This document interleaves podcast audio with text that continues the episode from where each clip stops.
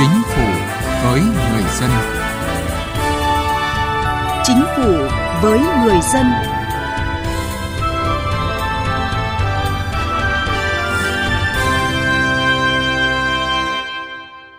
Thưa quý vị và các bạn, tháng hành động vì an toàn thực phẩm năm nay diễn ra từ ngày 15 tháng 4 đến ngày 15 tháng 5 năm 2023 với chủ đề Đảm bảo an ninh, an toàn thực phẩm trong tình hình mới, cho thấy công tác đảm bảo vệ sinh an toàn thực phẩm luôn đặt ra những thách thức mới.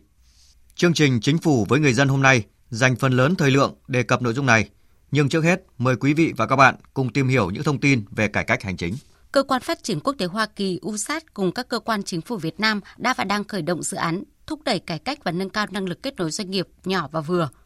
Dự án thực hiện trong 5 năm với kinh phí 22,1 triệu đô la Mỹ nhằm tạo ra sự thay đổi mang tính hệ thống trong mối quan hệ kinh doanh giữa các doanh nghiệp nhỏ và vừa của Việt Nam với các doanh nghiệp đầu chuỗi, Việc triển khai dự án được kỳ vọng tạo môi trường kinh doanh thuận lợi, đưa ra các bài học kinh nghiệm từ dự án, giúp đề xuất cải cách thể chế, đơn giản hóa quy định và thủ tục hành chính, giảm chi phí cho các doanh nghiệp nhỏ và vừa, tạo thuận lợi kinh doanh và tăng cường hội nhập quốc tế, thêm các doanh nghiệp nhỏ và vừa có khả năng cạnh tranh là thêm đầu vào doanh nghiệp nhỏ và vừa. Sau hơn 3 năm thực hiện dự án thúc đẩy cải cách và nâng cao năng lực kết nối của doanh nghiệp nhỏ và vừa, do cơ quan phát triển quốc tế Hoa Kỳ thực hiện, số doanh nghiệp Việt Nam tham gia dự án vẫn còn khiêm tốn. Có hai nguyên nhân khiến sự liên kết giữa doanh nghiệp nhỏ và vừa với doanh nghiệp đầu chuỗi yếu và rời rạc. Thứ nhất, doanh nghiệp FDI lớn thường có sẵn hệ sinh thái riêng đi theo và có chuỗi cung ứng sẵn sàng hoặc là tự phát triển chuỗi khép kín. Do đó, cơ hội để các doanh nghiệp Việt Nam khác tham gia được vào chuỗi giá trị do các doanh nghiệp này dẫn dắt là rất khó. Thứ hai, phần lớn các doanh nghiệp nhỏ và vừa của Việt Nam có trình độ quản lý thấp, nguồn nhân lực hạn chế, hầu như không có khả năng tích tụ và tập trung vốn để đầu tư, đổi mới công nghệ, mở rộng quy mô sản xuất, nâng cao năng suất, chất lượng sản phẩm để có thể đáp ứng được các yêu cầu ngày càng khắt khe của khách hàng lớn trong nước và quốc tế. Gói xây dựng lộ trình chuyển đổi số cho doanh nghiệp do Cục Phát triển Doanh nghiệp Bộ Kế hoạch và Đầu tư phối hợp với Cơ quan Phát triển Quốc tế Hoa Kỳ thông qua dự án thúc đẩy cải cách và nâng cao năng lực kết nối của doanh nghiệp nhỏ và vừa. Thực hiện Chương trình tập trung vào xây dựng các công cụ, tài liệu hướng dẫn, triển khai các hoạt động nâng cao nhận thức và đào tạo chuyển đổi số cho doanh nghiệp. Nhiều công cụ, nội dung đào tạo cũng được chương trình số hóa, xây dựng thành các video để phổ biến cho toàn người dân, doanh nghiệp truy cập một cách dễ dàng thuận lợi. Việc triển khai gói xây dựng lộ trình chuyển đổi số cho doanh nghiệp nhằm hỗ trợ doanh nghiệp chuyển đổi số một cách bài bản. Với mục tiêu nâng cao năng lực của các tổ chức hỗ trợ doanh nghiệp trong việc đánh giá tiềm năng của các doanh nghiệp nhỏ và vừa – Cơ quan Phát triển Quốc tế Hoa Kỳ USAID, dự án thúc đẩy cải cách và nâng cao năng lực của khối doanh nghiệp nhỏ và vừa Linh SME đã phát triển các bộ công cụ đánh giá năng lực sơ bộ và đánh giá năng lực toàn diện doanh nghiệp và cho ra mắt cuốn sổ tay đánh giá năng lực doanh nghiệp nhỏ và vừa. Trong cuốn sổ tay đánh giá năng lực doanh nghiệp nhỏ và vừa mới được công bố, dự án đã phát triển các bộ công cụ đánh giá năng lực sơ bộ và đánh giá năng lực toàn diện doanh nghiệp cho các lĩnh vực ngành nghề khác nhau như là điện, điện tử, kim khí, nhựa, y tế, chế biến nông sản và thực phẩm, dệt may, chế biến gỗ, nội thất. Thông qua việc đánh giá năng lực, các tổ chức hỗ trợ doanh nghiệp có thể xây dựng cơ sở dữ liệu về các doanh nghiệp nhỏ và vừa và cung cấp các hoạt động hỗ trợ kỹ thuật cụ thể để hỗ trợ các doanh nghiệp nhỏ và vừa kết nối kinh doanh với các doanh nghiệp đầu chuỗi, tham gia sâu hơn vào chuỗi giá trị toàn cầu.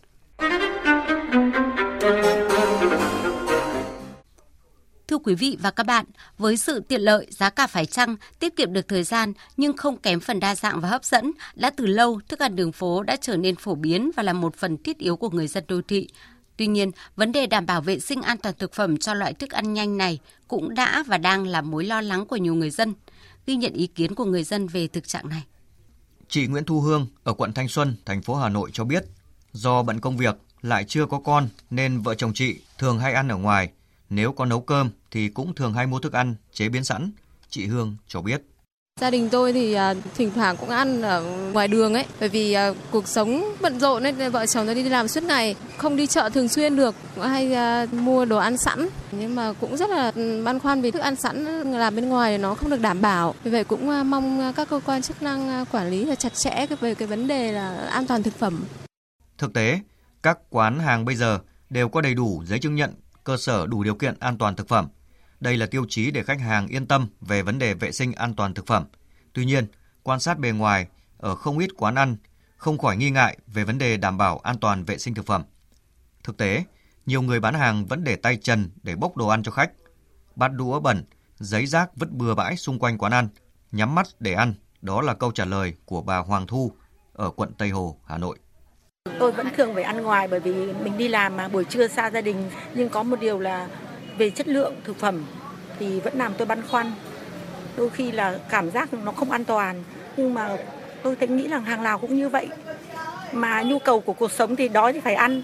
Cũng không biết làm thế nào vì bận rộn không thể mang cơm đi theo được. Với thâm niên gần 20 năm bán hàng ăn ở phố Trần Xuân Soạn, thành phố Hà Nội, bà Nguyễn Thị Kim Dung cho rằng chứng nhận hay là kiểm tra không quan trọng bằng chính lương tâm, đạo đức và nhận thức về vấn đề vệ sinh an toàn thực phẩm của người bán hàng. Muốn bán ngon để đảm bảo cho khách ăn, trước tiên là phải cái an toàn thực phẩm. Mình làm làm sao mình đi lựa chọn thực phẩm tươi sống là như mình ăn. Xong bày phải đẹp, ăn mới đến ngon. Trực tiếp khách ăn đây có quý mến, có yên tâm an toàn không và đến mình mỗi ngày mỗi đông thế thôi. Chứ còn để mà dán cái chứng nhận lên mà cái lương tâm mình làm không tốt vẫn là không tốt. Để đáp ứng yêu cầu của người tiêu dùng, thức ăn đường phố hiện rất đa dạng và có mặt ở khắp mọi nơi. Từ những quán ăn bình dân bên đường đến những gánh bày bán bên lề đường, rồi xe bán hàng ăn di động cũng có thể cung cấp cho khách hàng bất kể nơi đâu, dù đó là công trường xây dựng hay là trước các cổng trường học hoặc là bên cạnh rãnh nước thải, vân vân. Nhiều hàng quán bên đường với các thực phẩm bắt mắt, mùi thơm níu kéo thực khách như là thịt nướng, xúc xích. Tuy nhiên, người bán hàng chế biến thực phẩm lại không dùng găng tay, không che đậy dù đông người qua lại. Thực phẩm cũng như là độ chín của thực phẩm không đảm bảo và gia vị tẩm ướp cũng rất đáng lo ngại. Đó là những nguyên nhân tiềm ẩn gây hại cho sức khỏe, trực tiếp cũng như lâu dài. Ông Nguyễn Hoàng Quân ở quận Hoàn Kiếm Hà Nội cho rằng nâng cao nhận thức cho người dân về an toàn vệ sinh thực phẩm, đó là trách nhiệm của các cơ quan chức năng. Về ăn uống bây giờ thực phẩm không biết đâu mà lường được. Tóm lại ăn uống thì chúng tôi cứ đến những cái hàng quen từ xưa đến nay ăn của họ rồi thì bây giờ cứ thế thôi. Phát hiện rất khó thì đúng thật đấy. Nghi ngờ người ta thì mang thành phẩm đó đi thử. Khi thử cái đó thì biết nó làm ở đâu, nó lấy ở đâu ra, phải có nguồn gốc. Dân người ta cũng chỉ trông vào nhà nước, thì nhà nước thì có trách nhiệm với dân. Theo quy định, ngoài các yêu cầu về cơ sở vật chất, người kinh doanh thức ăn đường phố phải được tập huấn kiến thức an toàn thực phẩm, khám sức khỏe định kỳ. Thực phẩm chế biến phải có hóa đơn chứng thực nguồn gốc, xuất xứ rõ ràng. Tuy nhiên khi được hỏi về các quy định này, hầu hết các chủ quán đều bảo là không biết. Thực trạng này đặt ra câu hỏi về công tác quản lý vệ sinh an toàn thực phẩm đường phố của các cơ quan chức năng.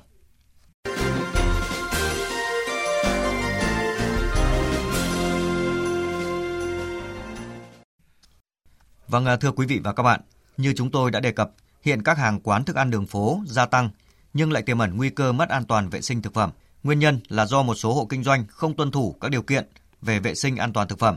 như là cơ sở vật chất kinh doanh tạm bợ, tận dụng các diện tích hành lang, vỉa hè không đủ nguồn nước sạch, môi trường xung quanh ô nhiễm, nguồn gốc thực phẩm không rõ ràng hoặc là quá hạn sử dụng, người trực tiếp chế biến không chấp hành đúng các quy định về vệ sinh an toàn thực phẩm, vân vân.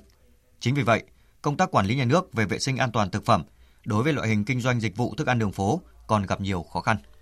Có thể nói, đối với việc bảo đảm vệ sinh an toàn thực phẩm tại các hàng quán thì nhận thức của người bán hàng, người tiêu dùng đóng vai trò rất quan trọng. Bởi thực tế rất nhiều người bán hàng, người tiêu dùng vẫn chưa biết thế nào là thực phẩm đảm bảo vệ sinh cũng như việc chế biến bảo quản đúng quy định. Ông Nguyễn Mạnh Hùng, Chủ tịch Hội Bảo vệ người tiêu dùng Việt Nam cho rằng nâng cao nhận thức cho người dân về an toàn vệ sinh thực phẩm là trách nhiệm của các cơ quan chức năng. Để đảm bảo an toàn là thực phẩm ấy, thì việc nâng cao cái nhận thức, cái kiến thức cho người tiêu dùng đấy, cũng như doanh nghiệp là hết sức là quan trọng. Và để làm được điều này thì tôi nghĩ là trong những năm qua, từ khi luật an toàn thực phẩm có hiệu lực thi hành thì có thể nói là cơ quan ờ, chức năng, thì bản thân hội chúng tôi cũng đã rất nỗ lực trong việc đi tuyên truyền, phổ biến pháp luật về an toàn thực phẩm cho người tiêu dùng. Và thứ hai là kể cả đối với doanh nghiệp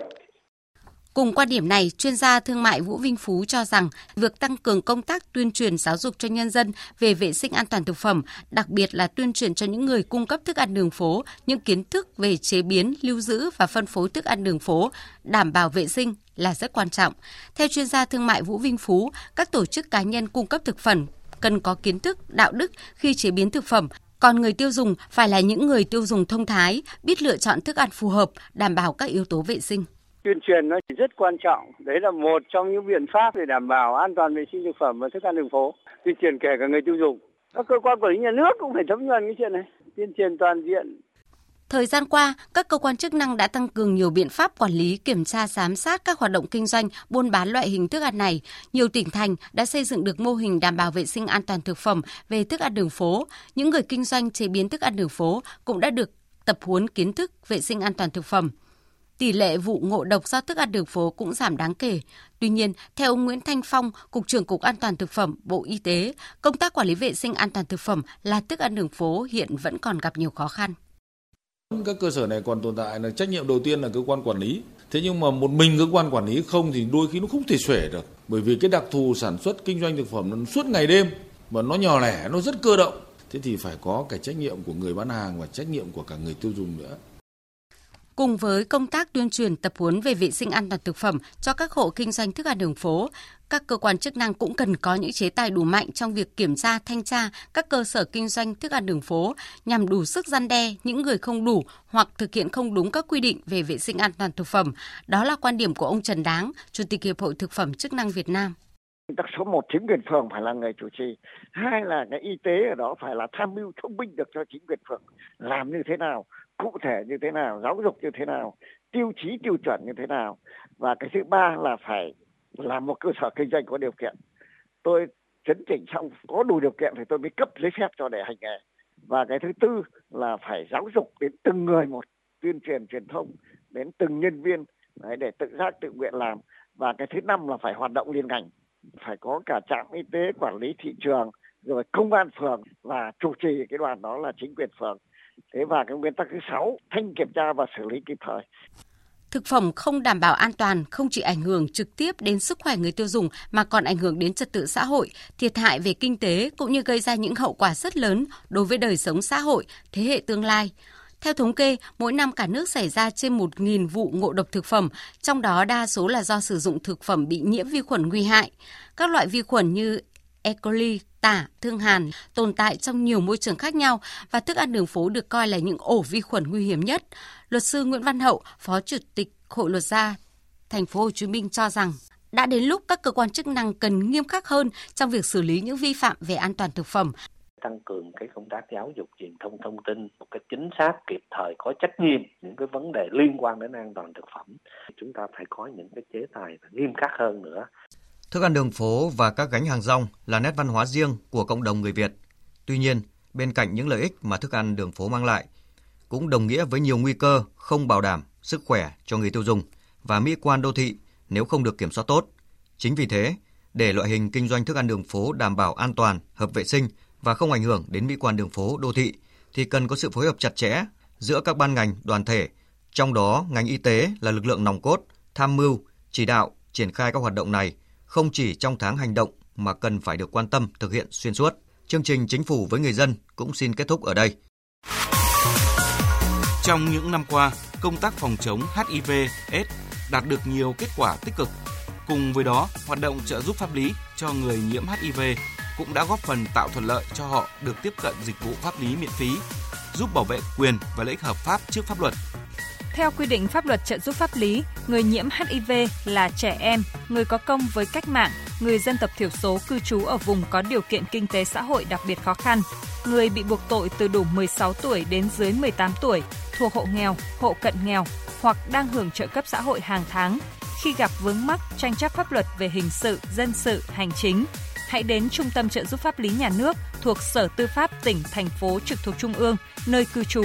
hoặc các tổ chức tham gia trợ giúp pháp lý ở địa phương để được trợ giúp pháp lý miễn phí. Các bạn có thể tìm địa chỉ liên hệ và số điện thoại của các trung tâm trợ giúp pháp lý nhà nước và tổ chức tham gia trợ giúp pháp lý theo một trong các cách sau đây. Truy cập danh sách tổ chức thực hiện trợ giúp pháp lý tại cổng thông tin điện tử Bộ Tư pháp,